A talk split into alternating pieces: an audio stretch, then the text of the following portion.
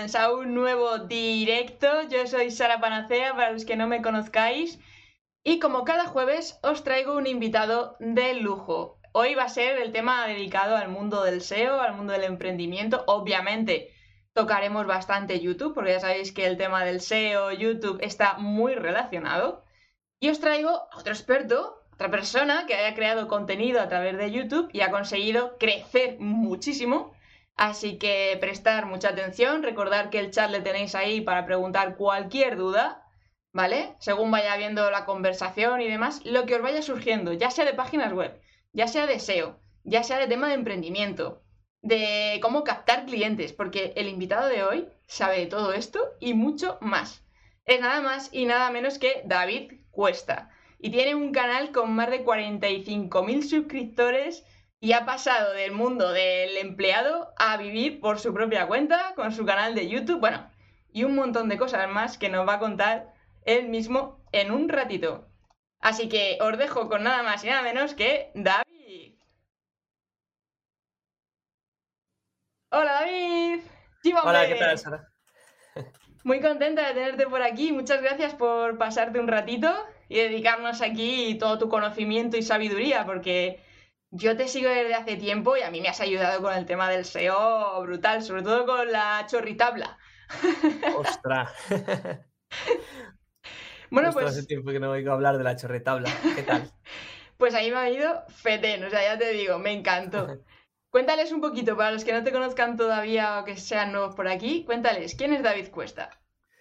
Pues hola a todos, yo sí, soy David Cuesta, eh, pues un humilde youtuber que un poco empezó haciendo contenido así variopinto, empezó a hablar de SEO y, poco a poco pues me fui especializando en SEO y fui tratando de hacer algún que otro negocio online que se acabó convirtiendo en mi profesión principal, ¿no? Mis negocios online y tema de divulgación, que nunca lo he dejado, me gusta mucho, bueno, divulgación, vídeos sobre SEO, ¿no? Enseñar SEO o enseñar lo que voy aprendiendo porque sí que es cierto que siempre he intentado como transmitir lo que voy aprendiendo. Y, nada, pues aquí estamos. ¿Y cómo fue? ¿Cómo fue ese primer contacto, ese salto? Porque tú te dedicabas antes al mundo de la construcción. O sea, ¿qué relación puede tener el mundo de la construcción con el mundo SEO, con el mundo online, el digital? ¿Qué pasó ahí? A ver, eh, creo que no tiene nada que ver, pero, pero sí que es cierto que, es decir, la construcción no tiene nada que ver con el SEO, pero el SEO al final tiene que ver con todas las, con todas las temáticas del mundo, porque cualquiera puede hacer un nicho de cualquier cosa, ¿no? Entonces, igual que de construcción, no, en la construcción nunca vi, nunca tuve que hacer una web ni nada parecido. Eh, haciendo web sí que, sí que tengo un par de clientes que son del sector de la construcción, eh, eh, tengo yo mismo una, una empresilla montada con un socio que es de la construcción y es también un negocio online. Al final, en el, en el mundo de las webs y el SEO y el marketing te puedes encontrar de todo, pero en el mundo de la construcción no te encuentras eso. La cuestión es que, nada, pues me dio por estudiar eso. Era época de cuando todo el mundo hacía obras en España y cosas así, y me dio por estudiar eso porque estaba en la boca de, en la mente de la gente y me parecía interesante. Y, y, bueno, dejando de lado un poco mi hobby, que era la tecnología y tal, pues estuve entre estudiar ingeniería informática o aparejadores, estudié aparejadores y estuve trabajando en la construcción hasta que un buen día me dio para abrir un canal de YouTube, hacer webs y así, así empezó la cosa. ¿Y aprendiste el tema de las páginas web, SEO y demás? ¿Aprendiste de manera por tu propia cuenta? O sea, quiero decir, ¿se puede aprender SEO de manera autodidacta sin necesidad de decir, madre mía, es que esto es muy complicado, no entiendo muy bien en qué consiste, no se me da bien la tecnología, pero me gusta hacer vídeos de YouTube, por ejemplo? ¿Se puede aprender a hacer SEO incluso? Sí, eh, a ver, nunca va a ser de forma autodidacta, porque por ciencia infusa no te llega, ¿no? Pero siempre eh, hay buenos profesores gratuitos, digamos, hay buenos tutoriales y también hay webs que, en cuanto aprendes alguna cosilla, como por ejemplo el, F12, tan sencillo como el F12, inspeccionar elemento y cosas así, pues empiezas a investigar un poco cómo hace la gente, eh, y vas viendo pues un poco lo que tú también puedes hacer y sí que más o menos te vas formando por, por copia. Así que es cierto que cuando empecé, para encontrar información sobre cómo hacer algo muy sencillo con HTML y CSS, me volvía loco. Era hace muchísimo tiempo, ¿no? Cuando hacía las webs sin todavía saber ni qué era el SEO, ni qué era el, eh, un poco el marketing o hacer las cosas, o monetizar una web. Estoy muchos años con web sin monetizar. Pues para hacer algo, pues te volvías loco buscando información sobre, sobre plugins y qué es eso de WordPress y cosas de esas. Pero con el tiempo, pues ha surgido muchísima gente que te lo explica eh, súper fácil, ¿vale? Entonces, hoy en día creo que sí, sin pagar un curso es posible aprender SEO, sí. Sí, que no nos pongamos la limitación de es que a mí la tecnología, ay, es que esto del HTML, el código es un follón y no entiendo nada, es hablarme en chino, pues se puede aún así. Fijaos que pasar de aparejador a dedicarse al mundo, porque tú ya estás 100% haciendo páginas web para clientes y a tope con tu canal de YouTube, o sea, tú ya no trabajas para nadie y ya eres totalmente free. Bueno, trabajo para mis clientes. Pero sí, sí, básicamente eh, ahora el canal de YouTube realmente no es una fuente de ingresos buena, es decir, mi canal de YouTube da, te lo digo, eh, da 200, entre 250 que está dando ahora, hasta en sus momentos buenos llegó a dar 600 o 700 euros al mes. En sus momentos buenos de un mes que saqué muchos vídeos que por casualidad tuvieron mucho impacto, que por casualidad eran de temáticas muy monetizables y muy bien, pero eso fueron casos muy puntuales. Eh, ahora está dando eso, 250, con el pequeño declive que tiene el sector en comparación con otros sectores dentro de YouTube y tal. Y, con eso, lógicamente, no vives, ¿no? Entonces, eh, pero ¿qué pasa? Que creo que el sector es muy potente porque al final es un conocimiento que es, que es para monetizar o que es para clientes o que es para empresas. Entonces, con ese poquito de canal de YouTube me llega para eh, conocer, bueno, encontrar oportunidades, encontrar clientes o, es decir, como ventana de marketing es muy bueno el canal de, el canal de YouTube. Y luego sí que tengo la agencia y el, el Chorri Club, digamos. No sé si lo conocéis, que es el, proyecto que tengo con mi socio Israel, que es, un, es una, comunidad de webmasters. Esos son mis, a ver, tengo más cosas, pero eso son lo principal, ¿no? Eso es de lo que vivo ahora, ¿no? De la construcción. Yo es eso que le repito mucho a los Arcadenians, que no se centren solo en YouTube, que lo típico de no es que yo quiero ser youtuber, ser como los Joel Rubius, vivir del canal de YouTube. Es imposible vivir solamente del canal de YouTube hoy día. Entonces hay que utilizarlo como una estrategia de visibilidad, de creación de marca personal o corporativa, ya cada uno lo que quiera, pero hay que diversificar esos ingresos. No te puedes quedar solamente con lo que te pueda dar YouTube, porque no solamente queda poco, es que cualquier día puede decir, oye, que ya no pagamos o que ya no existimos, a ver qué hacer luego, con, de dónde sacas tus ingresos. Sí, sí que es cierto que es un poco que tener eso cuidado, pero por otro lado, eh, para empezar, sí que me parece un lugar magnífico YouTube y sí que me sigue pareciendo un buen lugar para empezar a hacer tu marca personal, ¿no?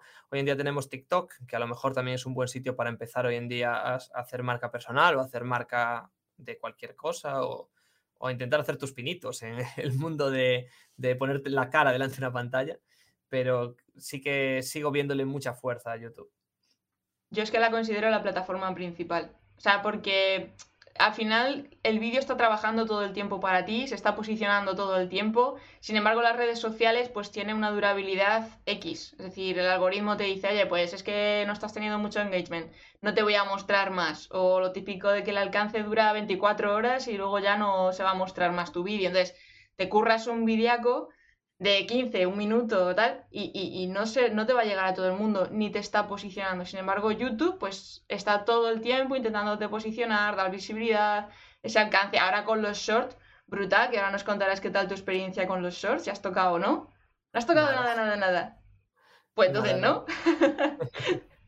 Pero sí que para el tema del posicionamiento, ¿qué dirías tú que hay que tener en cuenta con el tema del SEO de YouTube? Vale, entramos. Estamos ya ahí en materia. pues, a ver, el posicionamiento en YouTube es bastante parecido al posicionamiento SEO, lo que pasa que más fácil, ¿vale? Es decir, tú cuando empezabas con, el SEO en aquel entonces, hace mucho tiempo, usabas pues eh, las típicas keywords, usabas eh, pues enlaces a saco, usabas la palabra clave por todos los lados, Em, usabas tráfico, ¿sabes? Tráfico basura, pero tráfico, al fin y al cabo. Eh, usabas estas cosas que ya no funcionan en el mundo de las webs. Sin embargo, en YouTube eh, o en, otras redes sociales también, como está todo cerrado y tú no puedes hacer un contenido falso, porque ellos ya te pasan un algoritmo para ver que no estás, que no estás en contra de sus políticas, qué tal. Y no puedes falsificar esas. Bueno, hay, formas de falsificar, pero bueno, no es estable. Es decir, no puedes falsificar realmente esa gente que te ve y que te comenta, que te da likes de una forma estable. Entonces, realmente ellos confían un poco en tu contenido si al final, al final de, de todo es que los usuarios que lo ven les guste lo que están viendo y les sirva. Entonces, eso es indispensable, igual que en las páginas web y en cualquier sitio. Pero una vez consigues eso, que es hacer un buen vídeo, el resto del SEO tiene mucho poder, ¿vale? Es decir, una vez está bien el vídeo, el SEO. Y el SEO es, lo que decía, es muy sencillo. Es, vamos a buscar la palabra clave, que la palabra clave no esté competida, es decir, la busco y esos vídeos que están ahí no son de, no, no son cinco vídeos de cinco youtubers de un millón de suscriptores cada uno, sino que, bueno, son canales pequeñitos, la calidad no es muy buena a lo mejor, tú sabes que lo podrías hacer mejor. Eh, las miniaturas también crees que lo puedes hacer mejor. Es, como que dices, bueno, contra estos que están aquí arriba yo puedo competir. Y una vez encontrado esa, con esa palabra clave, con esa SERP dentro de YouTube, vas a coger la palabra clave, la vas a poner en tu, en tu título, o, un sinónimo también puede valer, en la primera frase de la descripción, en la miniatura, en el archivo de la imagen, aunque no está demostrado que funcione, pues... Te puede ayudar. Tampoco penaliza. Claro. en las palabras clave, eh, la pronuncias mientras estás hablando en el vídeo. Es, decir, como que como si fuera el SEO de hace años. Eres muy cansino con tu palabra clave, con sus sinónimos, con su campo semántico, haces buen contenido y después pues cuidas mucho la, miniatura para que destaque entre las otras y la gente la clique bastante. Intentas que se... Eh, también hay que intentar que el vídeo consiga mucho tráfico los primeros días porque es como que a los primeros días Google te da mucha más visibilidad, porque toda tu audiencia recibe alguna notificación, si está, si está con la campanita o le sale en su feed. Entonces, cuando eres capaz de sacar un vídeo que tiene mucha repercusión, encima ves que todo tu canal, todo tu canal se potencia, porque de un vídeo, si le gustas a la persona que te ha descubierto, se ve otro y se ve otro. Entonces, como tiene buenos datos, pues ese vídeo se muestra a más gente. Como comparte etiqueta con otro vídeo de otro tema, se van a ver el otro vídeo y entonces después del otro vídeo tú también estás en ese sector, entonces sale otro vídeo recomendado tuyo. Ahí hay un juego en el que, bueno, ganas suscriptores, ganas visualizaciones y vas mejorando. Entonces, eh, no creo que sea difícil, simplemente es dar con la temática adecuada y sobre todo hacer muy buen contenido, ¿vale? Es decir, hay que pensar mucho en lo que quiere ver tus usuarios. ¿Y qué pasa también? Que digamos que tienes que hacer buena calidad y esperar a que des en el clavo, porque eso es un poco lo que pasa con las redes sociales, ¿no?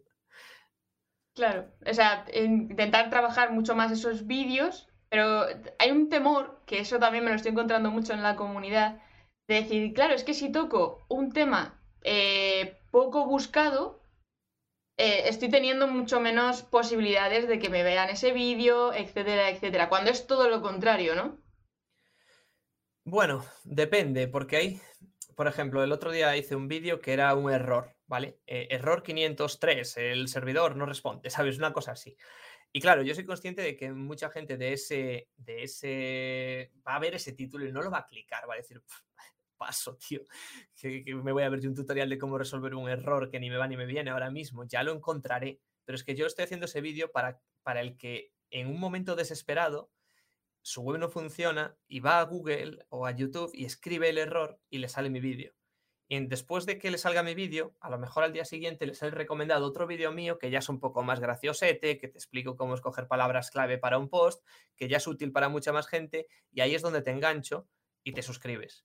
Entonces, es como, vale, ese vídeo me lo ven 200 personas. Bueno, ahora Ahora estoy bajando mucho de, personas y ese vídeo que saqué a lo mejor me vieron 600 personas. Nunca bajaba de 1000, pero está el sector un poco chof, eh, vale, me lo vieron 700 personas, 800, a ver si llega a 1000 en unos días, tal. Vale, pero no pasa nada, porque yo ese vídeo no lo he hecho para, ni para posicionarlo, bueno, a ver si, para posicionarlo sí, pero ni para ganar dinero, ni para que me visite más gente. Es un problema que me preguntaron, pues es la solución. Y es para ayudar a la gente que tenga ese problema. Ya está. Si de repente mucha gente tiene ese problema y ayuda a mucha gente, el, vídeo va a estar muy arriba. Si no ayuda a nadie, pues va a estar muy abajo. Y ojalá esté abajo, porque significará que pasa poco ese problema, ¿no? Es un poco la mentalidad que hay que tener en, esta red social, es como todo para ellos. no pienses tanto en ti y todo para tus, tus viewers, porque ellos van a ser los que van a decidir si, subes o no, ¿sabes? Sí, que no es tanto el algoritmo como el pensar en las personas, literalmente, de sus necesidades, sus problemas, lo que quieren ver, lo que están cansados ya de ver, etcétera, etcétera. Que, que podemos estar trabajando muy bien el SEO, pero si luego no estamos teniendo en cuenta esta parte más humana del contenido, no nos sirve de nada. Hmm. Hombre, eso creo yo. Yo intento siempre ir como a calidad de contenido. Sí que es cierto que hay gente que hace contenido basura, así un poco más salseoso, ¿no? Y les funciona genial, pero no es nuestro contenido. Nosotros hacemos casi como tutoriales, ¿no? Eso sí. Mira, de hecho está un poco relacionada la pregunta que suelta por aquí Brad, que, que, dice que qué hace cuando pone toda la calidad en su canal, incluso que su público le dice que no entiende cómo no tiene más público, que seguir trabajando y dejar que el algoritmo haga su trabajo y ya está. Hombre, eh, habría que analizarlo, ¿vale? Porque a lo mejor tú estás poniendo toda la calidad posible, pero no es, no es la suficiente, ¿vale? Que, eh, porque al final eso es subjetivo, es completamente subjetivo. Tú si hay vídeos que pueden parecer una mierda, pero que cumplen su cometido perfecto y entonces son de buena calidad. Y hay otros vídeos que tienen una calidad brutal, pero no cumplen su cometido, entonces no es una buena calidad, ¿no? Entonces, yo diría que si la calidad es buena, que hay que seguir trabajando. A lo mejor puedes intentar darle un toque más de viralidad o ser un poco más clickbait en las imágenes o hacer algo más de cosas graciosas o cambiar un poco más de cámara, intentar que la gente se quede más en el vídeo hasta que de repente un vídeo lo pete. Pero, pero yo diría que habría que analizarlo. Por ejemplo, eh, yo, eh, la calidad en YouTube, ¿vale? Eh, digamos que es como primero el audio, a mi, forma de ver, ¿no? Sí. Primero el audio, que se te escuche bien, porque si se te escucha mal es como que te duelen los oídos y es que da igual que te estén... Contando el, máximo secreto, la fórmula mágica, que no lo vas a prestar atención. Exacto, exacto, pasas, que, es que no, te, te, rechina. En segundo lugar, me parece que es la imagen, ¿vale? Es decir, que se vea, que se vea bien. O incluso diría que la imagen, que se, eh, es decir, que se vea bien, está como a la par con el contenido, con la calidad del contenido. Es decir, la calidad aunque sea buena, si se escucha mal, pues es que te van a dejar de ver. Pero si se escucha bien y la calidad es buena, la imagen, te puedes comer un vídeo que esté un poco oscuro, tampoco pasa nada. Lo, siguiente sería la imagen, ¿no? Es decir, sonido, calidad, imagen.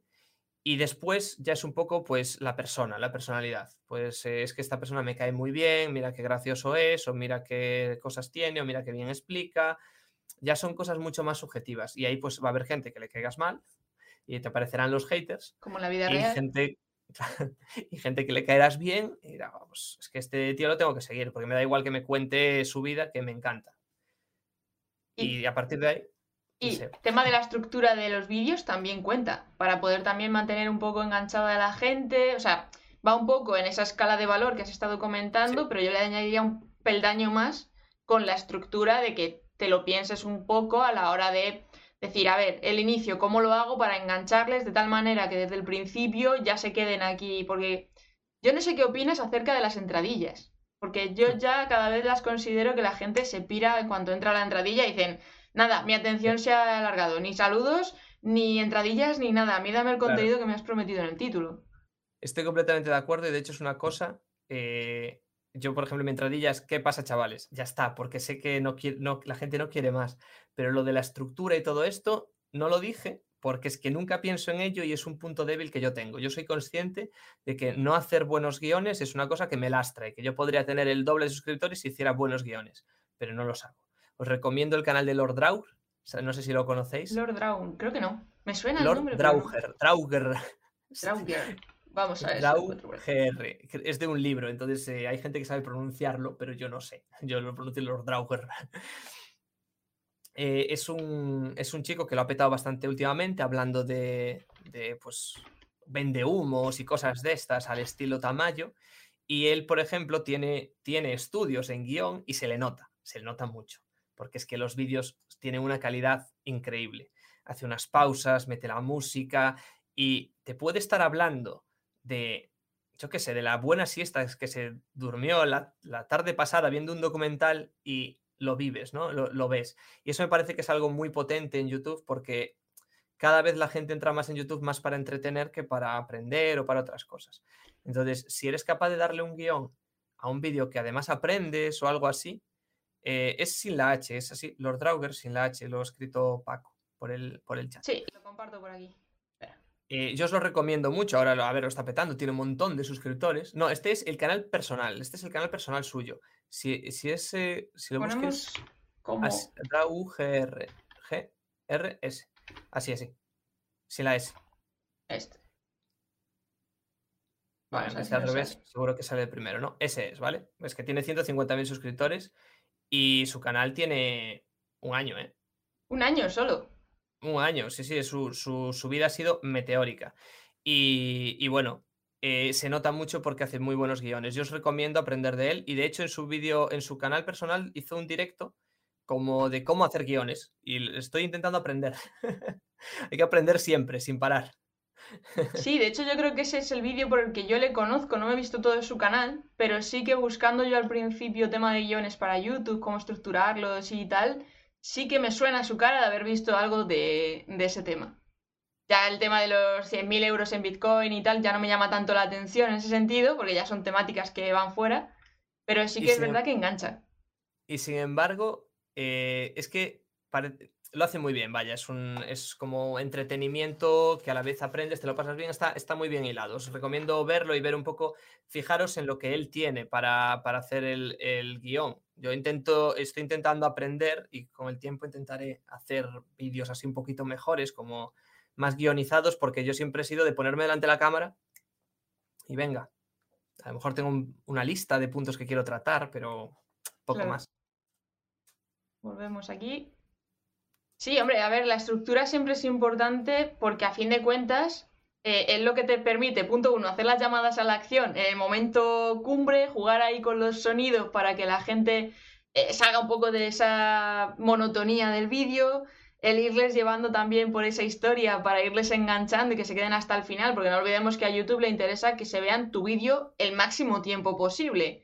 En cuanto tengas una caída así muy en picado, dices, este vídeo no interesa, Así que hasta luego. Otro muy bueno que hace este tipo de estructuras guays es MrBeast. O sea, lo revienta. Tiene una manera de hacerlo que te va guiando y te va jugando con, esa historia, que es que te quedas enganchadísimo aunque te lo estés viendo en inglés, te da lo mismo. Sí, sí, sí. A ver qué más cuentan por aquí. A ver, a ver, a ver, a ver. espérate, que había visto yo por aquí. Vale. Preguntaba por aquí el Richard Un vídeo largo de buena calidad, buen título y buena miniatura que no se posiciona rápido, ¿algún día podría posicionarse? ¿Hay esperanzas? Es que el problema, por lo que, por lo que he ido, ido pudiendo ver, es que las primeras semanas, o primera semana incluso, que el vídeo está online, es vital para el contenido.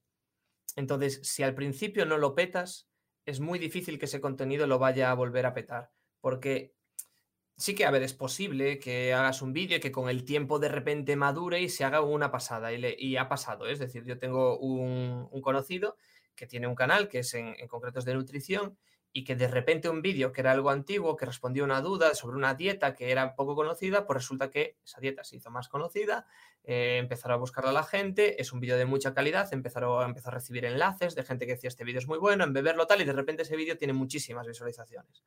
Pero no es lo normal. Lo normal es que Google, al final, eh, YouTube tiene un algoritmo que intenta medir cómo de bueno es un vídeo. Entonces, durante las primeras semanas, que es cuando tienes una comunidad que lo va a ver y que se supone que son los a los que más les gusta tu vídeo. Entonces, si esa semana el vídeo funciona mal, es como que a tu comunidad, que le debería de gustar más, le gusta menos. Entonces, eh, mira, este vídeo no es bueno, lo dice tu comunidad que no es bueno. ¿Por qué lo voy a posicionar por encima de estos otros que su comunidad dice que es bueno? Entonces, necesitas mucha más maduración después para que eso realmente, realmente funcione correctamente. Entonces, eh, es complicado. Encima que la primera semana además te muestra mucho más por los tags, en vez de por, los tags internos de Google, te muestra por los que tú pongas. Eh, te, te, pone relacionado en canales que son de la misma temática mucho más para ver qué tal tiene de CTR tu imagen, cuánta retención tiene, cuánto rebote para medir, qué tal va tu, tu vídeo. Entonces, si la primera semana la cagas, es complicado, es complicado. Y ahí recomiendas, por ejemplo, porque es verdad que YouTube no avisa a toda la comunidad y todos los suscriptores. Entonces también ahí se juega un poco con desventaja. Es verdad que a lo mejor si entra en YouTube le va a salir en recomendados o en la sección de exploración y tal. Pero si no se ha metido en YouTube y ha perdido un poco ese, ese tiempo y no ha entrado, claro, a ti te está afectando como canal. Entonces, ¿tú qué recomiendas ahí? Por ejemplo, yo lo que hago es tener mi canal de Discord y ahí les aviso y les llega la notificación de, oye, he subido vídeo y se le llega a todo el mundo, jugar un poco con los avances en la comunidad, en la pestaña comunidad del propio YouTube, eso también como que le da cierta repercusión. Pero, ¿qué más trucos puede haber para que ese, ese alcance pueda seguir funcionando desde el principio? Vale, en primer lugar lo que dices es indispensable. Es decir, yo no era muy amigo de Twitter, pero cuando saques el vídeo, públicalo en Twitter cuando sacas el vídeo, lo publicas en tu comunidad de, donde la tengas, Discord, Telegram, donde tengas una comunidad de gente que, con la que hables y tal, lo publicas. Donde creas que es interesante, lo publicas. Si tienes un grupo de Facebook, lo publicas ahí, en todos los sitios donde puedas, porque al final va a haber gente, aunque sean cuatro, aunque sean cuatro, ¿vale? Va a haber gente que diga, ah, ostras, sacaste vídeo, menos mal que me lo dices y lo va a ver. Y eso es muy importante, la primera, nada más sacarlo. Pero luego hay un truco que no es que sea un truco, es, de cajón, lo que pasa es que no te das cuenta hasta que no dejas de hacer contenido, como yo, que estuve seis meses sin hacer vídeos y, mi canal se ha ido en picado y ahora está reflotando porque me he vuelto a poner, que es la constancia. Tú saca un vídeo todas las semanas, aunque sea un vídeo cortito, saca un vídeo, saca un vídeo, intenta que sea bueno, pero a lo mejor un vídeo sencillo eh, es mejor que ningún vídeo.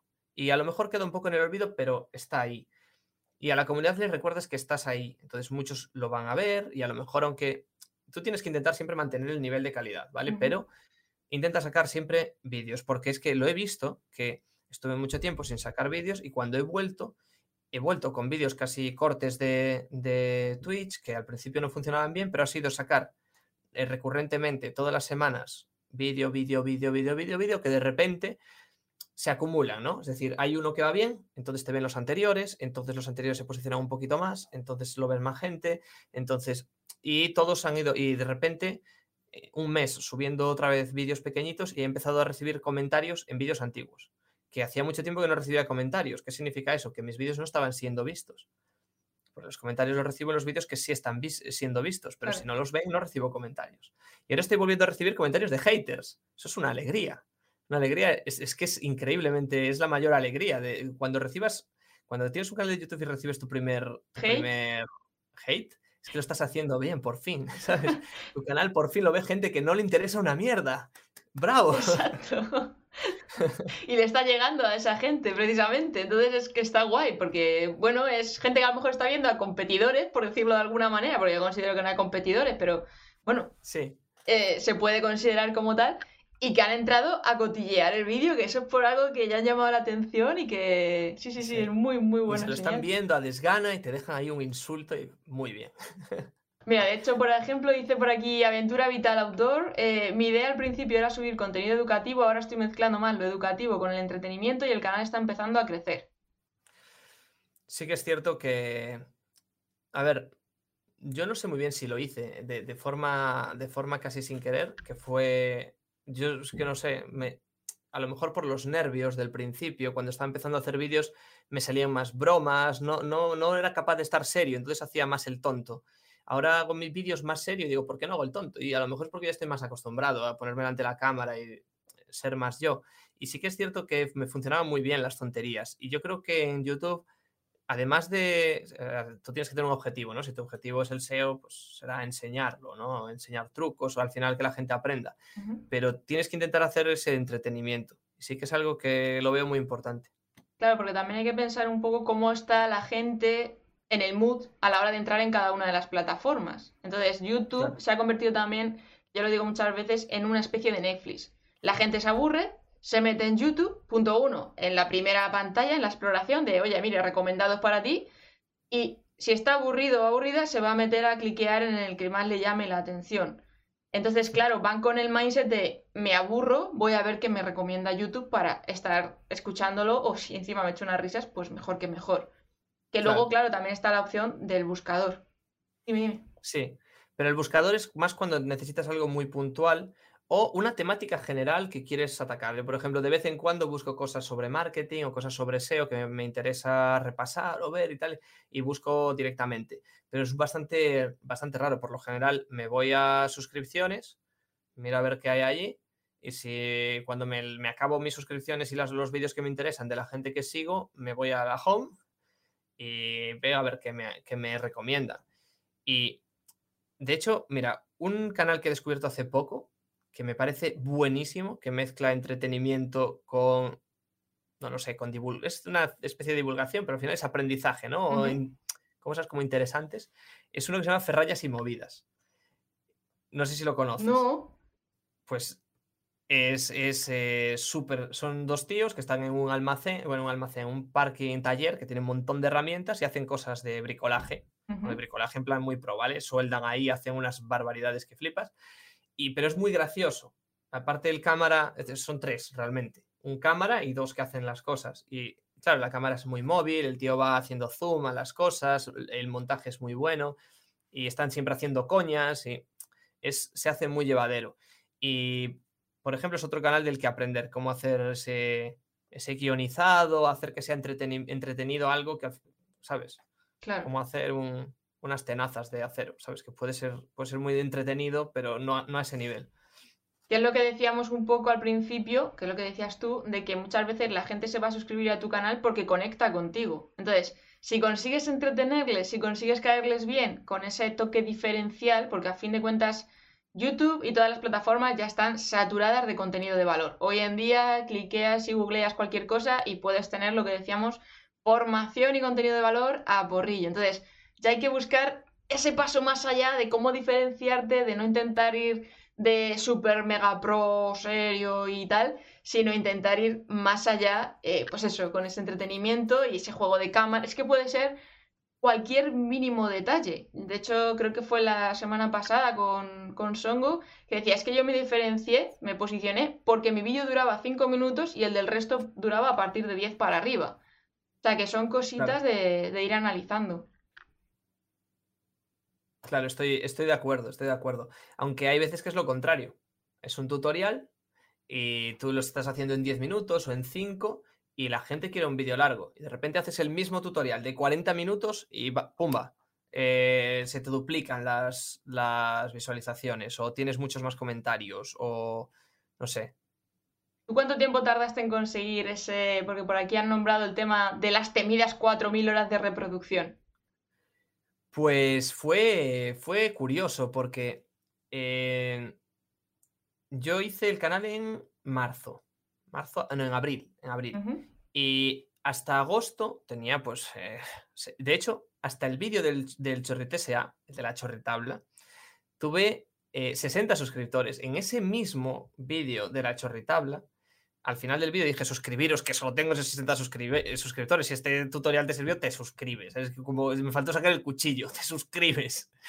Y, era, era un vídeo de una hora que se posicionó brutal. Entonces, claro, imagínate un vídeo de una hora tutorial que la gente lo veía ocho veces para poder conseguir hacerlo. Las horas se hicieron en ese, en ese vídeo. Es decir, ese vídeo se viralizó y ¡boom! De repente de estar eh, yo qué sé, 160 horas a 8000 horas, pero directo. Wow. Y luego sí que tardé en conseguir los 1000 los mil suscriptores, porque, claro, lo dicho, tenía, tenía 60 y sí que me llegaron muchos de golpe, pero me acuerdo que me llegaron como 800, 900 y me quedé ahí cerca de los 1000 y conseguí 1000 en como en eh, octubre o algo así. Y no pude monetizar porque todavía te, tardan en darte el visto bueno para monetizar, tardan un montón. Entonces no puede monetizar, monetizar como hasta diciembre. Y para diciembre recuerdo que conseguí ya los 5.000. Es decir, eh, fue un petardazo eso de conseguir un vídeo viral. Sí, que de repente pegaste ahí el subidón. Lo de conseguir un vídeo viral lo veo, lo veo importante también, pero hay que tener cuidado de que no sean todos tus vídeos virales. Uh, eso, eso, Porque es desarrollalo. Eh, imagino que conocerás a la youtuber muy buena, por cierto, que se llama Neus10. Sí. De eh, neuromarketing principalmente. De neuromarketing. yo considero que es uno de los. Es, una tía que hace unos vídeos buenísimos, Mm. ¿vale? Buenísimos, guionizados, divertidos, eh, con marketing, con bien pensados, las miniaturas son idóneas, los títulos, es que lo hace todo bien. Pero la cagó por ser demasiado buena. Vamos De verdad, por porque, porque es como que lo petó tan fuerte, teniendo tan pocos vídeos, Es que es eso, que, sí. Claro, es que no lo puedes petar en el minuto uno y con los primeros tres vídeos tenerlo tan a tope, porque te ven todos tus vídeos, puede que se suscriban o no, pero ya has dejado el listón demasiado alto, por así decirlo. Entonces, si no eres capaz de seguir esa, esa, esa racha, esa tendencia, te puedes tirar para abajo. Aún así, mira lo que hizo con su canal, el, el vídeo de la Rosalía. Tiene 1,7 millones de reproducciones. Si te, si te vas para atrás, los anteriores, ¿por qué? Porque cuando se viralizó ese, se vieron, mucha gente se vio los anteriores. Hay muchos que también tienen muchas visualizaciones y más adelante bajó en picado. Pero bueno, bajó en picado, pero tiene 40.000 reproducciones en cada vídeo. Es decir, también hay que entender que solo por viralizar también se ha puesto muy arriba, pero también es un canal de mucha calidad, ¿vale? Es una Sí. tía que hace muy buenos vídeos. Se le ocurre un montón. está, exacto, está súper justificado.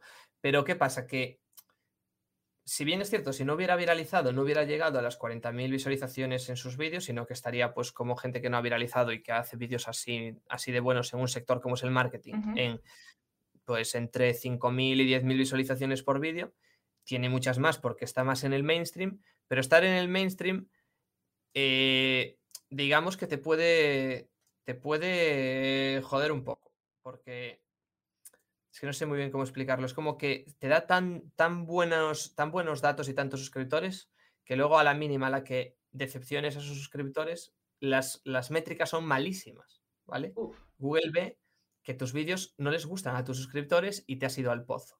Y le ha pasado a muchos youtubers grandes, youtubers que tenían muchísimos suscriptores y que su canal de repente se ha ido a la mierda porque los suscriptores que tenían pues ya no les ven sus vídeos. Entonces, cuando publican algo, pues nadie lo ve. Y si nadie lo ve, pues nadie, nada se posiciona, nadie- nada se recomienda y el canal se va. Es, eh, es curioso, o al menos, a ver, es la impresión que yo tengo analizando, a la, analizando un poco el sector de los youtubers grandes, que yo no soy un youtuber grande, no tengo ni 50.000 suscriptores, ¿vale? Bueno, bueno, pero para muchos de los que estamos aquí es ser muy grande ya. No es fácil, no es fácil de llegar. Entonces, ¿tú recomendarías trabajar un vídeo que intente ser viral y, por ejemplo, a partir de ahí ya ramificarlo a otros vídeos tuyos? No, realmente eso es cuestión de suerte. Es decir, No hay una si fórmula. capaz- Claro, no hay una fórmula. Realmente deberías intentar hacer que todos tus vídeos fueran virales. Deberías de intentar mantener ese nivel. Pero si llegas a un vídeo viral de casualidad y no vuelves a tener ninguno, que es un poco mi caso, eh, porque a mí me salió muy bien ese, pero yo no puedo seguir haciendo vídeos así porque no, no tengo la llave de, las, de los virales, ¿sabes? Claro. No, no sé hacerlo. Yo creo que nadie lo Y tiene. Bueno, hay gente que co- controla mucho de guion y sabe hacer un viral tras otro, que a lo mejor les falla uno, pero digamos que de 10 vídeos que hace, pues 5 son virales, entonces lo, lo peta muy fuerte. También depende de la temática, no es lo mismo hacer vídeos virales de te voy a enseñar a hacer webs que vídeos virales de, de temáticas más interesantes. Bueno, lograr un vídeo viral de una hora ya es decir mucho, ¿eh? Que a Pero la bueno, gente da clic en un vídeo de una hora acá, tela. Pero bueno, viral en un sector, viral en un, ¿sabes? Viral en un nicho. Ya, el nicho sí. SEO lo vio todo el mundo. Eso es lo único. Eso sí. Dice Mr. Pago que si ya no sacas tu libro de chistes. Me ha prevenido antes de. Este. No, es muy malo, muy malo, muy malo. Eh, por aquí dicen. Aquí te pregunta IZ, YZ. eh, ¿Cómo puede aplicar el SEO en un canal de YouTube cuya temática es productos de Amazon y de otras web de gadgets? Es que no sé, no sé en qué, a qué, a qué nivel está eso penalizado. Porque sí que es cierto que esos canales antes se veían muchísimo. Antes me refiero a hace pocos meses, tampoco hace tanto, a lo mejor un año, año y pico. De hecho, yo sigo un par de ellos y las recomendaciones de esos canales son mínimas y ellos sacan vídeos todas las semanas y no me salen, pero es que los tengo que ir a buscar para que me salgan.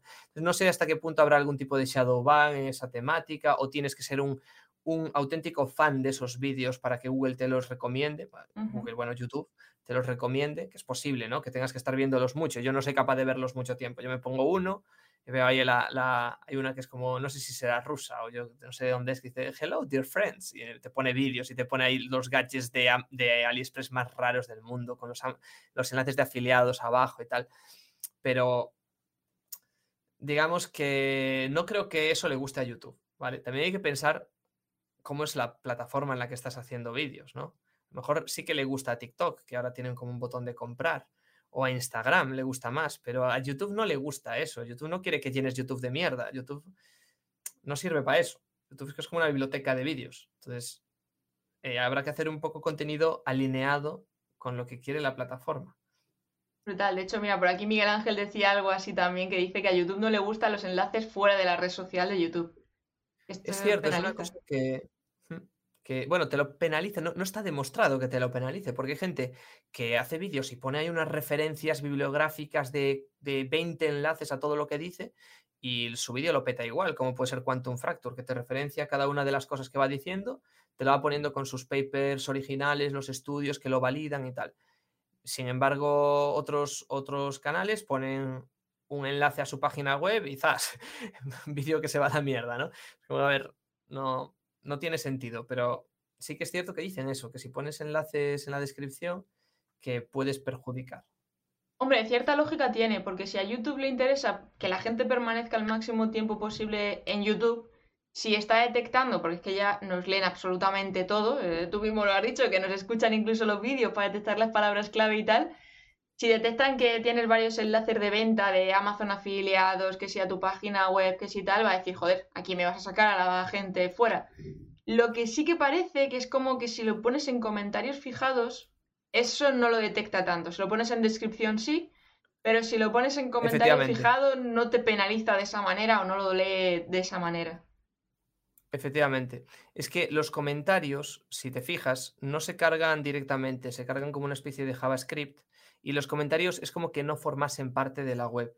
Sin embargo, los comentarios que están, lo, que tú escribas en la caja de descripción, sí, son, son enlaces no follow, pero son enlaces, quieras que no, Google los utiliza como hint, como pista.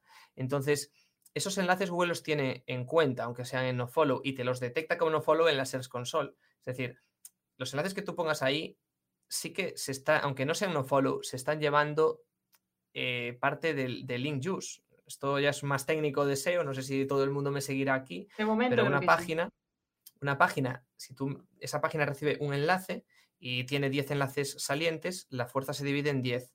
Y da igual que sean no follow o que sean follow. Entonces, si tú tienes muchos enlaces salientes en una página, esa página es menos fuerte.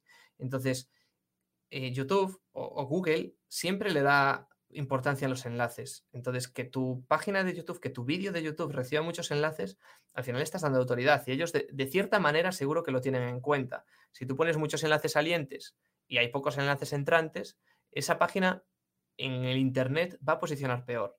Lo que seguramente lleve a que posicione peor no solo dentro de YouTube, sino también cuando se busca en Google o cuando se busca en, Google Imágenes, que salen las, miniaturas, o este este tipo de cosas o para, para, que Google entienda las palabras clave, todo esto siempre, siempre va a estar detrás. Google es puro enlace realmente, tiene una base que se fundamenta en los enlaces. Y ya que hemos tocado la sección de descripción de los vídeos, ¿eso para el tema del posicionamiento y el SEO ha perdido fuelle o sigue teniendo esa fuerza que tenía al principio de cuanto más escribas, más te va a posicionar y demás? ¿O eso ya caput? Yo, sinceramente nunca le he visto una fuerza impresionante de ah, que hay que escribir muchísimo. Lo hacía pues porque quería posicionar y bueno, pues porque lo escribía y ya está. Pero sí que, sí que posiciona, ¿vale? Es decir, es, siempre es, seguro. Voy a hacer una prueba ahora mismo y es buscar eh, chorrigrupo. Chorrigrupo, ¿vale? Chorrigrupo es una palabra que solo la he puesto en descripciones. Si busco Chorrigrupo, solo he puesto en descripciones porque al principio del todo, hace bastante, em, di eh, acceso gratis al Chorrigrupo, que luego se convirtió en el Chorri Club. Todo empezó con un grupo, un Telegram. Y lo puse en la descripción. Y efectivamente, lo que me sale, aparte de una recomendación de mi canal y tal, porque Google entiende que solamente es mi canal, entonces estos vídeos son los que te interesan, tal. El primer vídeo que sale, aparte de esas recomendaciones, es el primer vídeo en el que puse Chorri Grupo en la descripción. Es decir, Google tiene indexada esa palabra clave para el resultado, que es el vídeo que tiene eso en su descripción. Entonces, que, funciona es, totalmente impepinable, ¿vale? Funciona, eh, sirve para posicionar. Entonces, tu palabra clave ponla en la, en la descripción. Y funciona, a mí me da la impresión de que funciona muy bien ahora poner los capítulos, que también hay que ponerlo en la descripción y te lo coge automáticamente. Sí, porque también utiliza, lo utiliza como palabras clave y le da como mayor repercusión en ese sentido. es que te hace una especie de talk, te hace una especie de table of contents eh, que sale en Google mm. con los capítulos. Cada uno de los, de los títulos que has puesto en las secciones te salen luego en Google en ese vídeo como capítulos. Eh, y yo lo veo muy importante. Sí. Vamos a ver qué más preguntan por aquí. Uy, va. Han escrito mucho. Pregunta por aquí Brad que si recomendamos mezclar en un canal vídeos largos y short o es preferible hacer uno de solo short por separado. No lo sé. No lo sé, no he investigado con los shorts, lo he hablado un poco. El otro día estuve con The Phoenix, eh, que es otro SEO que está más en Twitch que en YouTube. Y estoy hablando con él y me dijo eso, que a él los shorts que, le iban bien, que bueno, no la, no la acaba de probar, pero que al parecer funciona muy bien, pero que todavía tal. Y no, no sé, sí que veo gente que los, los, los shorts los hace en otro canal para no molestar a la gente, pero es porque sube muchísimos shorts, ¿vale? Está todo el día subiendo shorts, entonces tiene sentido. Pero yo creo que debería de ser una herramienta para hacerlo en tu canal principal y no hacer muchos, ¿sabes? Hacer a lo mejor uno cada dos días o uno cada tres, un vídeo súper cortito de una pregunta que te hacen, responderla con un short y algo así. No creo que tenga mucho sentido hacerlo en un canal eh, separado, porque no se monetizan, no son para tus seguidores realmente. Es material para tus seguidores. Entonces, si lo haces en un canal secundario, no lo estás haciendo para tus seguidores. Claro. Otra cosa es hacer un canal para vídeos de TikTok o para vídeos de Twitch subidos en, en cortes, que eso sí que lo veo que está funcionando bastante bien. Sí, que depende un poco también el objetivo que se tenga con el canal, porque si quieres crear marca personal, por ejemplo, con un short no te da tiempo a que la gente conecte al 100%, que para mí YouTube es una de las cosas que tiene, que te puedes extender aquí un vídeo súper extenso, te puedes explicar muy bien, demostrar muy bien tu expertise y la gente pasa tiempo contigo. Un short son 15 segundos de nada y no cumple un poco la función de YouTube. Hay que pensar que YouTube, yo creo que los shorts los ha montado para competir con TikTok y, le está dando ese alcance simplemente para decir, oye, veniros para acá y dejar TikTok y aquí tenéis para hacer exactamente lo mismo, pero no hay que olvidar para qué surgió YouTube en sí. Hay que utilizar un poco la estrategia ahí, ¿no? Eso te iba a decir, que yo soy un hater de eso. es que todos son iguales, tío. Coge Snapchat y hace las historias. Entonces coge, coge Instagram y le copia las historias. Y como le funciona muy bien, las pone en Facebook y en WhatsApp. ¿A qué cuenta de qué la metes en WhatsApp? Bueno, da igual.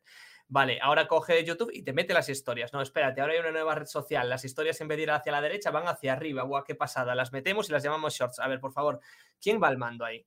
¿Quién está al mando de esa locura? Por favor. Totalmente. Espabilad un poquito, hay que ver cuál es vuestra, vuestro punto fuerte, que es que eres, sois la biblioteca del mundo de, de vídeos.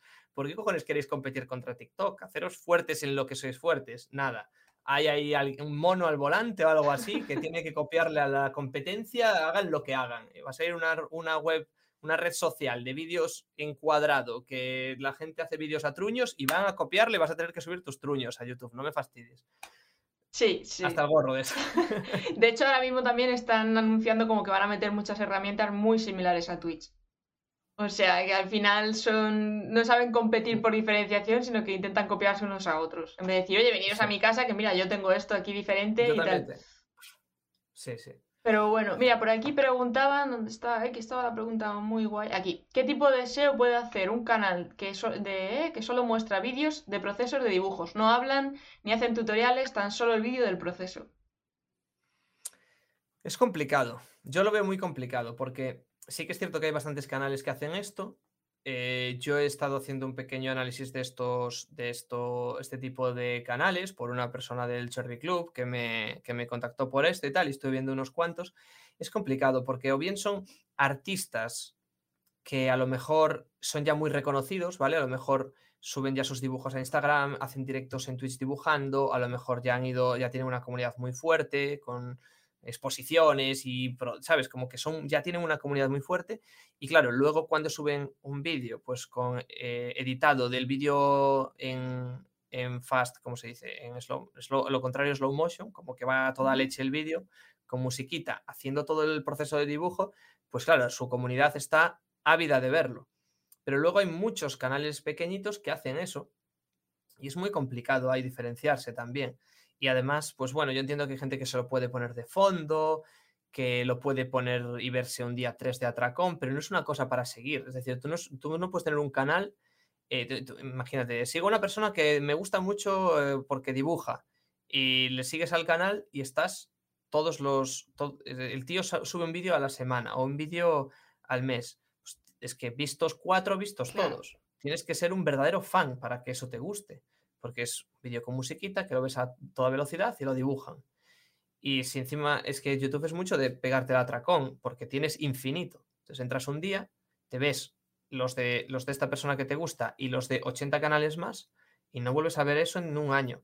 Y eso lo que acabas de hacer si te suscribes encima es perjudicarle, porque te has visto, te has visto su vídeo, sus vídeos anteriores, pero ahora todos los siguientes no los vuelves a ver. Ves la impresión y pasas le estás bajando las, métricas, le estás haciendo, le estás perjudicando.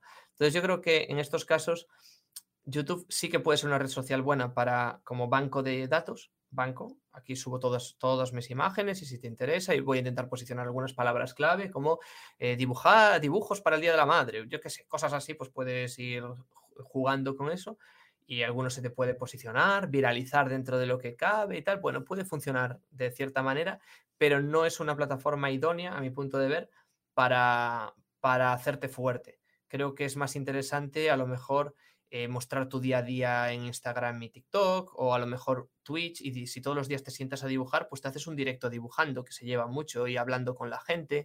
Em, es como que hay diversas formas en este, caso. Eh, son casos muy concretos y es bastante complicado. Y yo no soy experto tampoco para decirte esto es lo que tienes que hacer mi opinión.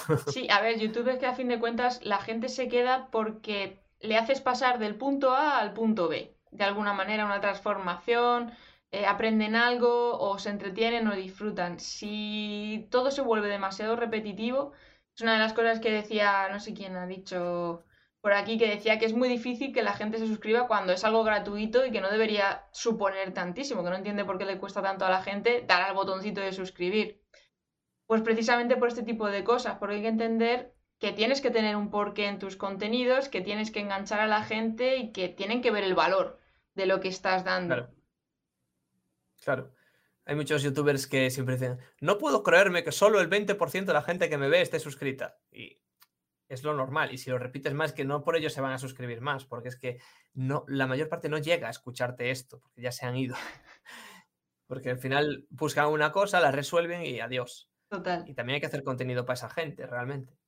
Sí, porque eso es otro tipo de temas que están bloqueando bastante los canales de estoy haciendo videotutoriales, que claro, la gente te encuentra para resolver una duda y en cuanto ha resuelto esa duda no tiene un porqué de suscripción. O sea, ya le has resuelto la duda con el problema, el programa, eh, la receta del día o lo que sea. Entonces... Ahí es muy importante el SEO, ¿eh? Ahí es muy, muy importante el SEO. Si haces videotutoriales tienes que intentar que esté muy muy bien, muy, muy específico, muy claro, para que cuando te busquen salgas de primero. Y así, pues, a lo mejor, vale, da igual que no se suscriban. Es que da igual que no se suscriban, estás de primero para esa búsqueda. Todo el que tenga ese problema te va a encontrar. Y si no te encuentra primero, igual te encuentra de segundo. Ya está. Es que no necesitas que se te suscriban realmente. El número de suscriptores y tal, yo entiendo que al principio cuando empiezas, quieres tener mil y quieres tener cuatro mil horas, porque quieres monetizar y ver cuánto dinero te da eso. Encima ahora que te ponen anuncios, lo quieras o no, pues por lo menos llevarse algo. Entonces, vale, yo lo entiendo, pero una vez llegas a eso, olvídate de los suscriptores. A fin de cuentas es lo que decíamos, no les llegan las notificaciones y al final eso es un número de decir, bueno, pues tengo tantos subs.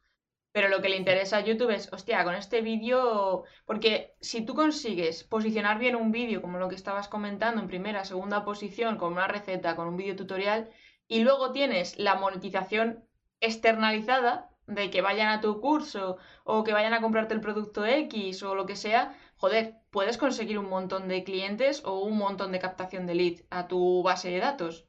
Claro. Es que luego muchas veces Hay que verlo por esa, por esa línea.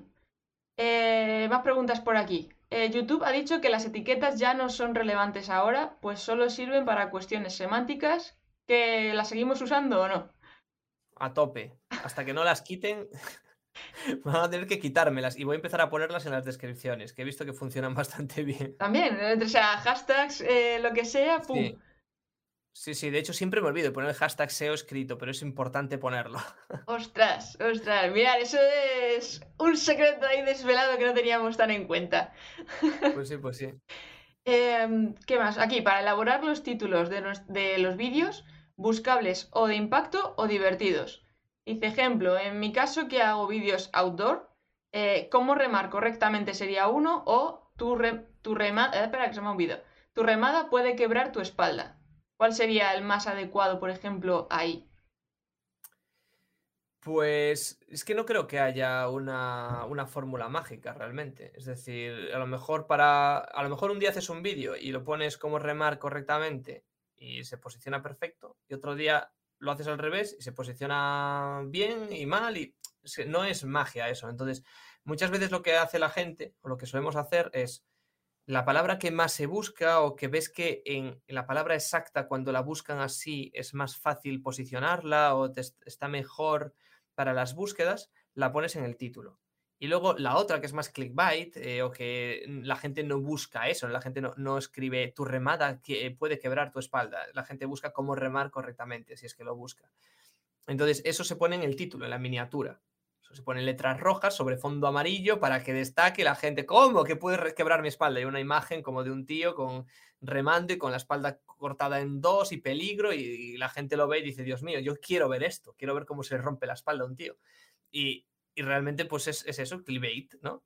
Si lo haces al revés, si pones, en este caso, ¿no? Es muy específico. Si pones en el título, tu remada puede quebrar tu espalda, no estás, no estás atacando no estás atacando una palabra clave bien. Puede llegar a posicionarse para esas palabras claves si las pones en los tags, en la descripción y luego la gente lo busca suficiente y tal. Puede llegar a posicionarse, pero te va a ser más complicado de primeras.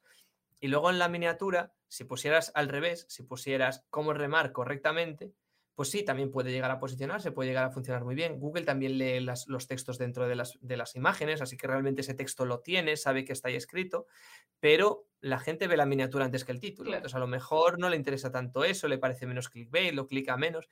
Depende mucho. Hay que ver cada caso y ver lo que está haciendo la otra gente, destacar sobre los demás.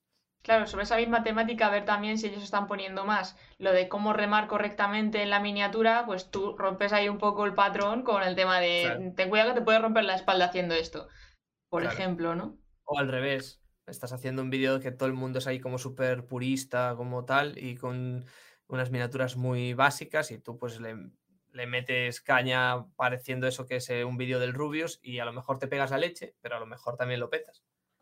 Tú a la hora de hacer las estrategias para YouTube, cuando creas tu contenido, piensas en este vídeo lo quiero para posicionamiento, este vídeo le quiero para aparecer en exploración, o, no tienes ese tipo de, estrategia o concepto, sino que juegas con el SEO y ya irá surgiendo.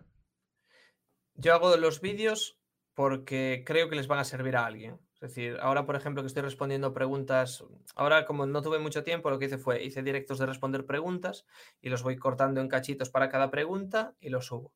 Entonces, eh, tenía todas las, todos los cachitos y los que veo que, va, no, no resuelven nada realmente. Es una pregunta que ya está resuelta o que es demasiado sencilla o que me voy mucho por las ramas y tal, fuera. Lo desecho. Y luego lo subo. Entonces, digamos que busco algo que sea útil. Hago el vídeo, independientemente de si hay SEO, si no lo hay, si hay competencia, si no la hay, solamente es mi forma de hacer. ¿eh? Hay gente que lo estudia más, pero yo simplemente que sea útil. Lo subo, bueno, lo subo, lo creo, y entonces antes de subirlo, me pongo a mirar Google. Ah, joder, Google, dale con Google, YouTube. Me pongo a mirar eh, qué competencia tengo, qué palabras clave tienen, qué miniaturas tienen, si a lo mejor otras palabras clave parecidas tienen más búsquedas o creo que se pueden posicionar mejor o tiene, bueno, un poco lo que, lo que se, me, vaya ocurriendo. Entonces llego a una conclusión y digo, vale, pues voy a utilizar esta palabra clave en el título. Entonces es la misma que pongo en la miniatura, es la misma que pongo en el archivo de, MP4 o lo que sea. Lo subo todo, ya pongo las descripciones, ya hago todo un poco y ya lo publico. pero va, va en esa dirección. Realmente sé que no tendría que ser así. Tiene que haber un guion, con un estudio previo, tiene que hacer muchas cosas. Bueno, pero te ha funcionado, o sea, estás donde estás. estás has conseguido el objetivo que te habías planteado, que era dejar tu trabajo de empleado y vivir de hacer páginas web y de tu canal y tal. O sea que cada uno al final, cada maestrillo es su librillo y al final las cosas, mira, surten efecto. Lo que decíamos antes, de que no hay fórmulas mágicas. Pero bueno, está bien, me gusta, me gustan estas charlas por eso, porque cada creador tenéis diferentes estilos a la hora de preparar vuestros vídeos, de cómo procesarlos, de cómo coger las ideas, cómo subirlos, porque luego también muchas veces se dice que no tienes que subir el vídeo directamente, sino dejarlo programado para que YouTube lo detecte y te diga y te empieza a posicionar y decir, ah, pues este vídeo se lo voy a mostrar a la gente que le interesa esto. Entonces cuando lo, lo lanza, realmente ya está todo ese chequeo hecho. Hmm. Yo la verdad es que lo único que sí que probé fue lo de dejarlos como en estreno y no me gustó nada porque la gente cuando empieza lo ve como un directo. No, yo personalmente pongo los vídeos muchas veces en dos de velocidad o uno con cinco y que eso la gente no lo puede hacer porque lo he puesto en estreno, pues no me parecía correcto. Entonces lo, lo, del estreno no lo utilizo. Y al principio sí que sacaba los vídeos directamente. Lo, grabo y lo saco ahora. Y después empecé a programarlos pues para no sacarlos a las 8 de la noche o a las 10 de la noche, o uno que saqué a las 2 de la mañana, que lo puse mal, la verdad, pues lo programo para el día siguiente, para la hora a la que creo que es más conveniente. Y ahora que tengo así muchos vídeos en la recámara, los programo con más tiempo y los saco con más tiempo.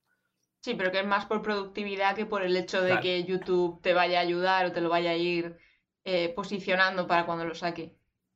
Claro, claro. Que mira, por aquí dicen también que han detectado, y es cierto, yo también lo he visto, que el tema de los subtítulos también posiciona. O sea, el tema de meter subtítulos en los vídeos y todo esto también te ayuda a posicionarte. Sí. sí, es cierto, pero yo no lo hago por falta de tiempo. No, no, es un currazo. O sea, yo lo hice en algunos vídeos para probar, pero obviamente, por ejemplo, en los directos, olvídate, no me voy a poner una hora aquí a subtitular si está bien subtitulado o no. Nada. Pero sí que es verdad que algo sí que he observado, sobre todo cuando metes subtítulos le cambian los idiomas, pues lo metes que sí en catalán, gallego, en inglés, tal, tal. Es como que ese vídeo hace y sube mucho más que otros vídeos que a lo mejor no tienen esos subtítulos o esas traducciones en sí. Pues es interesante, la verdad. Sí que es interesante, pues a lo mejor si estás empezando o si de repente yo quiero sacar un vídeo con muy, muy trabajado, que voy a poner todo ahí para que sea un vídeo súper bueno y creo que además tiene todo lo que tiene que tener y lo voy a compartir mucho y pues digo, ah, pues esta vez sí, le voy a hacer los subtítulos. Claro, sí, que es un poco también dependiendo el tiempo que tengas y, el interés que tengas en ese vídeo a la hora de posicionarlo.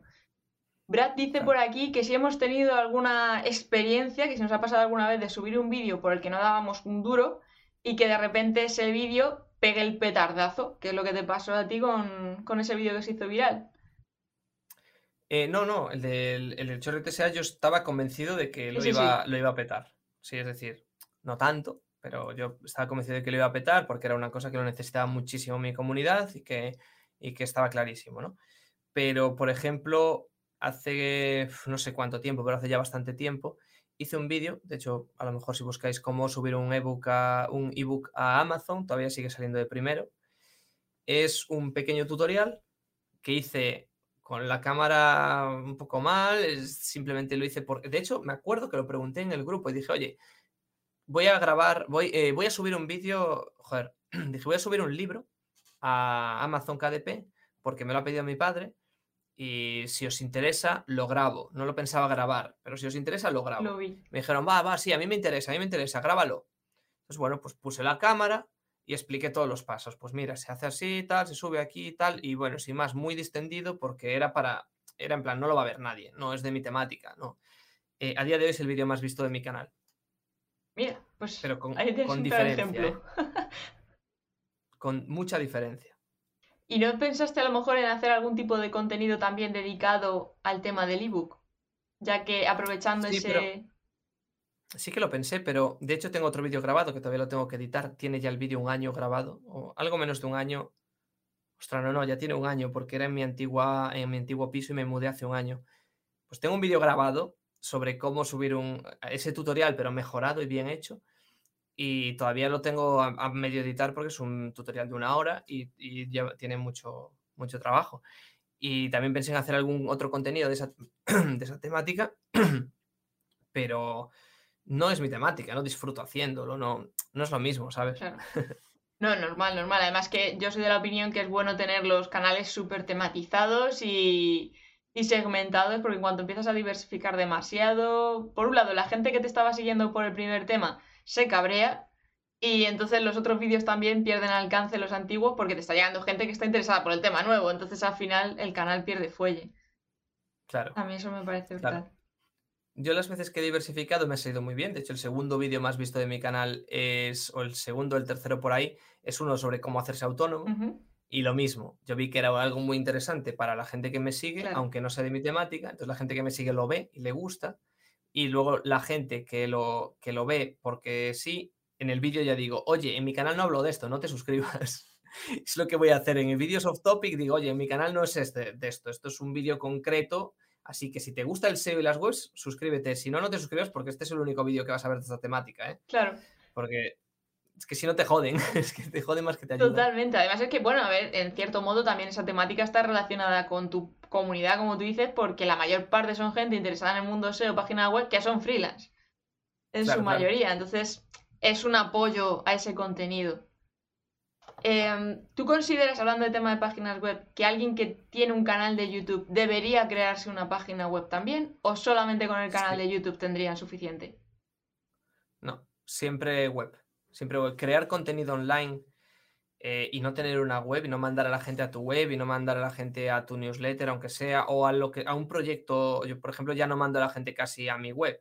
Eh, pero sí que los mando al Cherry Club, sí que los mando a mi agencia. Es decir, eh, date cuenta que mañana todas las redes sociales podrían cerrar, pero tu web, al final, pues aunque se cayera Internet entero, si tienes una copia de seguridad, pues cuando vuelve a Internet cargas tu copia de seguridad y vuelves a tenerla.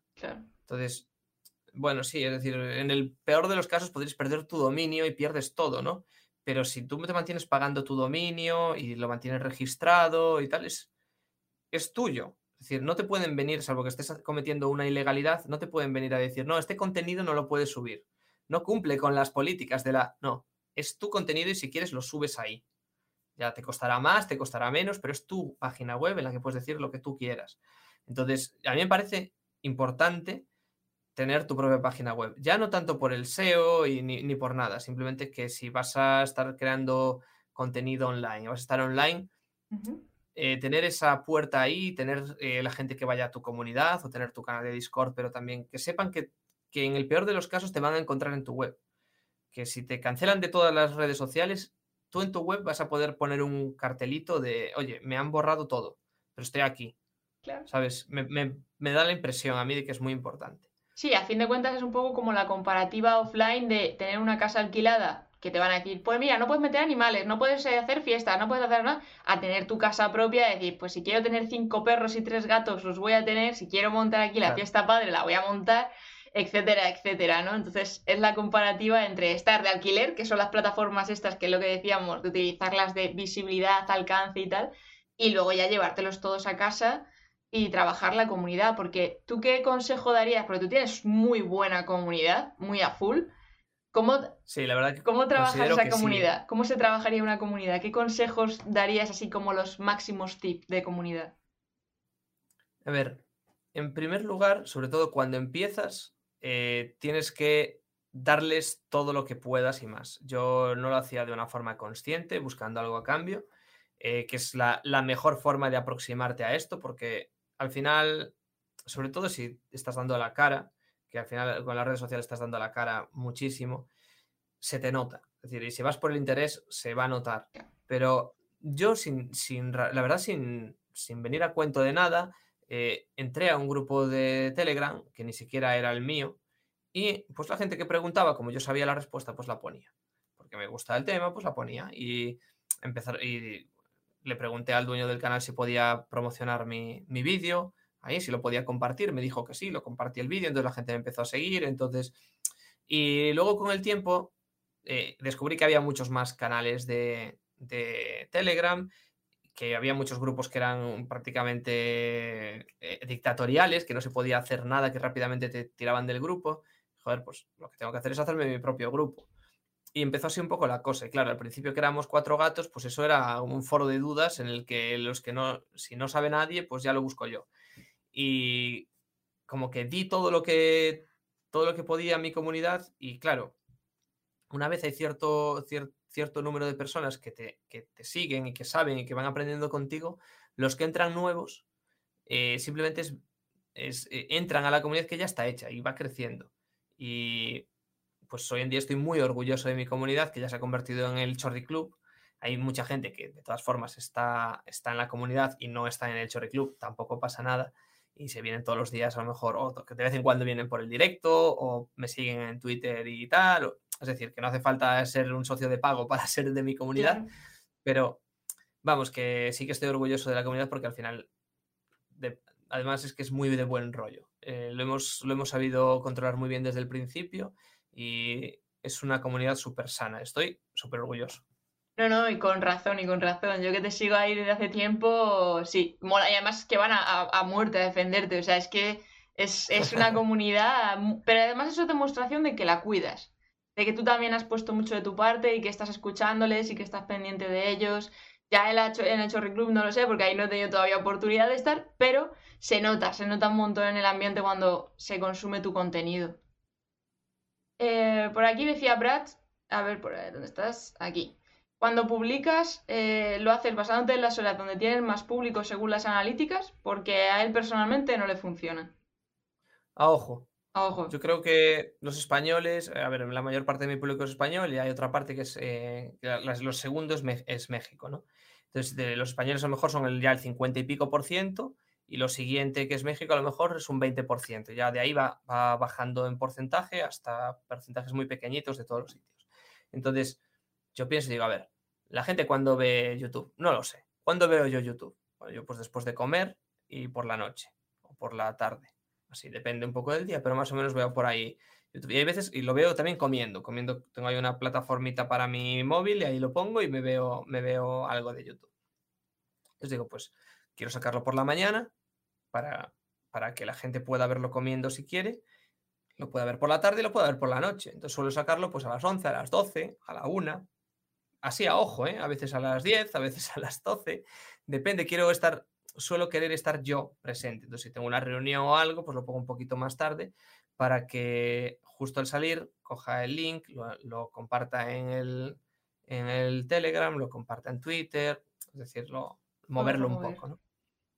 Porque, ¿en qué te fijas tú más? ¿En qué analítica te fijas más a la hora de decir, mira, este vídeo está funcionando o ah, voy a hacer el siguiente vídeo hablando de este tema porque esto ha funcionado muy bien? ¿Qué te basas más? ¿En el CTR? ¿Te basas más en el número de visualizaciones?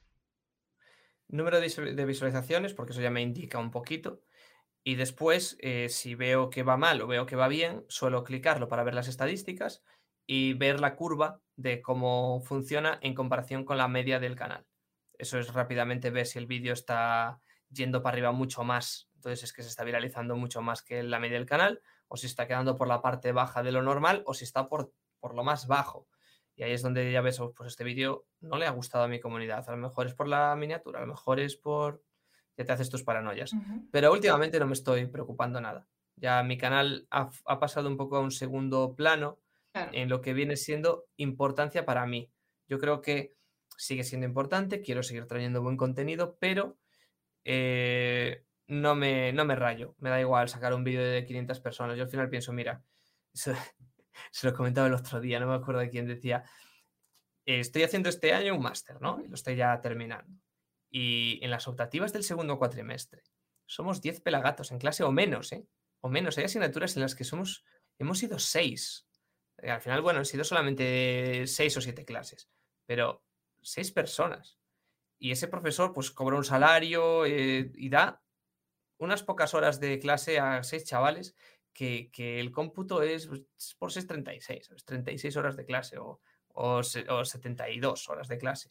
Es una mierda. Yo, el, el peor de mis vídeos tiene 700 visualizaciones. Entonces, que es que podría tener 100 no pasa nada. Sigo, sigo teniendo mucho más de lo que, de lo, de lo que, de lo que es eh, lo normal. Y si encima de esas personas hay alguno que le sirve, joder, pues qué maravilla, ¿no? Es decir, es cojonudo.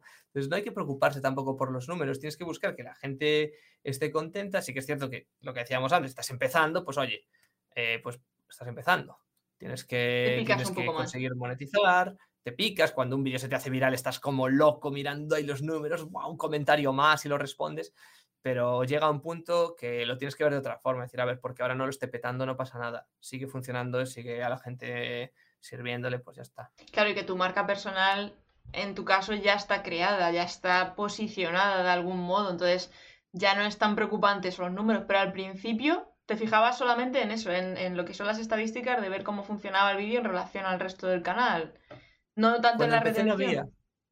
Cuando empecé no había tanto, no había tanto YouTube Studio, no tenía tantas gráficas y tal. Luego empezó a añadir más gráficas más chulas, pero al principio no tenía eso y simplemente miraba pues la retención, eh, los minutos de visualización medias, el CTR. No tenía el embudito de CTR, sino que tenía simplemente el CTR en número, a secas.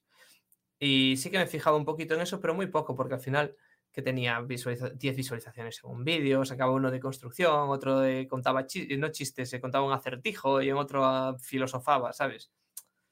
Eh, no, no tenía sentido, pero cuando me metí ya con el SEO fuerte ya la cosa cambia. O sea, ya me puse un poquito más. En tu caso, que, que utilizaste el mismo canal para cambiar de temática, ¿borraste los vídeos de construcción o los has dejado? Dejé todo, salvo eh, tres, tres o cuatro vídeos de fotografía que hice y un diccionario de la inversión que hice, ¿vale? Porque al principio quería hablar también un poquillo de eso y decidí que no tenía ningún sentido y lo quité. Quité la fotografía y quité la inversión y, me, y los dejé en oculto y la construcción sí que la dejé porque creé un canal secundario de construcción y quería que, bueno, si alguien llegara a mis vídeos, pues enlazarlos un poco entre todos y llegar a uno que decía que tengo el canal de, de, construcción iros para allí. Que creo que puedes llegar a los mil suscriptores, no lo sé, por ahí anda, por ahí anda. Mira, hay una cosa que está ahí en automático y que ya te va, te va dando resultados. Sí, tengo que hacer este año, tengo que hacer este año, hablo como si acabáramos de empezar el año.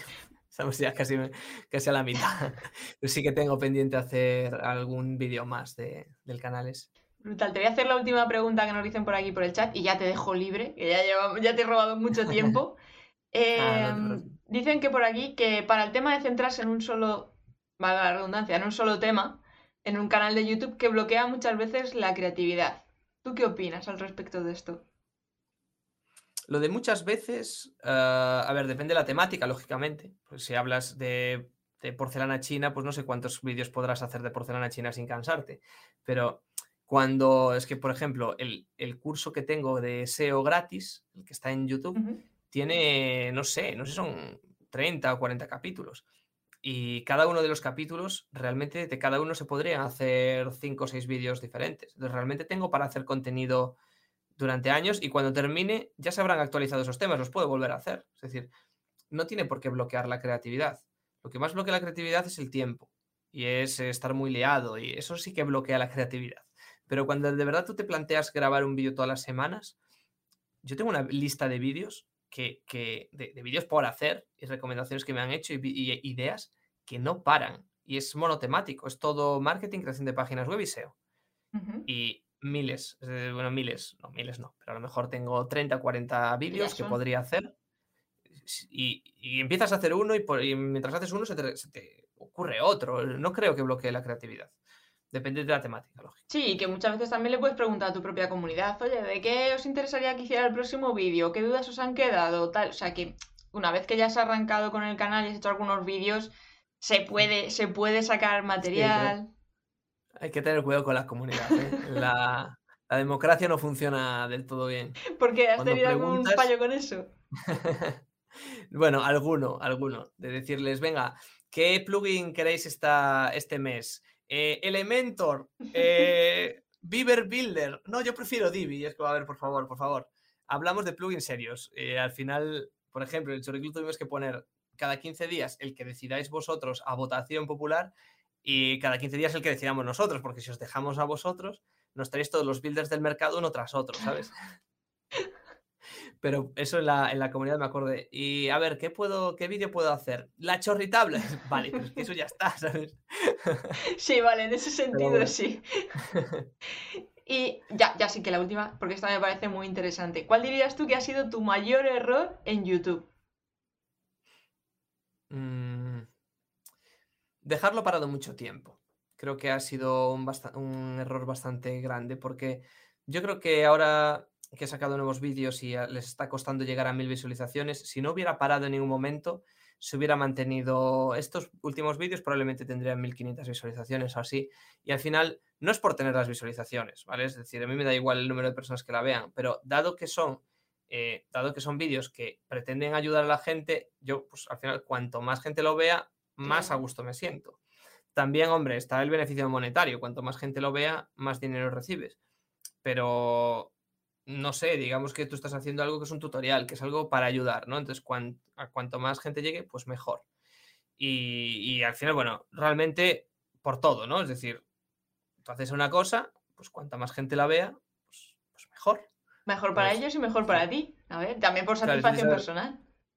Exacto. Entonces, si tú, si tú, este, si yo estoy viendo que ahora que vuelvo a sacar vídeos, mis vídeos están funcionando mejor, digo, joder, que llevo más de seis meses sin sacar un solo vídeo. Claro. Pues es el gran error que he cometido en YouTube de estos últimos, de, mi canal principal.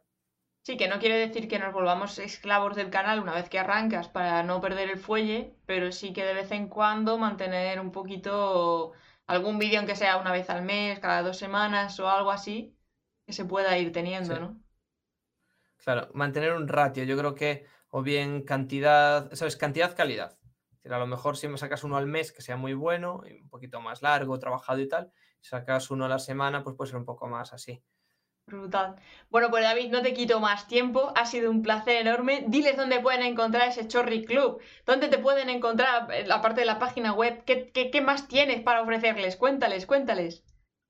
Bueno, antes que nada, muchas gracias por invitarme. La verdad es que es un placer eh, que, que, la gente me llame y me traiga a entrevistarme, aunque, aunque y que me escuche, ¿no? Aunque sea un canal que, que a ver, que, que, no soy, que no soy tan grande, que me vienes aquí como diciendo el canal, el enorme canal de eres, eres muy grande como persona y como youtuber, o sea, casi 50.000, venga ya, hombre, eso es mucho. Bueno, bueno. Bueno, no, no es, no es, tan grande. Al final YouTube si lo sabes hacer bien, creo que hay gente que lo, que lo sabe subir más. Pero bueno, muchas gracias por invitarme. ha sido un placer. Y, y bueno, que me pueden encontrar en davidcuesta.es Luego en el Chorri Club también, que es chorri.club. Esto la gente que le interese las páginas web y el SEO, pues Chorri Club es una comunidad en la que tenemos herramientas, tenemos cursos y tenemos soporte, principalmente, aparte de ser unas mil personas, que al final es una comunidad, ¿no? Entonces puedes preguntar, puedes conocer gente, a veces salen ideas, a veces salen proyectos, cosas de estas. Y luego también me podéis encontrar, si, si lo vuestro no son las webs, pero necesitáis una web, en mi agencia, ¿vale? Que es AMD SEO son las siglas de Agencia de Marketing Digital. No nos comimos mucho la cabeza. y como estábamos especializados en SEO, pues SEO. No, no, no, no me parece brutal, me parece una idea. Pues no la conocía yo esa, se me escapó.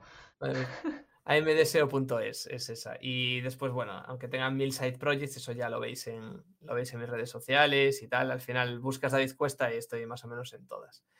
Así que bueno, muchas gracias de nuevo y un placer. Gracias a ti. Nos vemos por el espacio digital.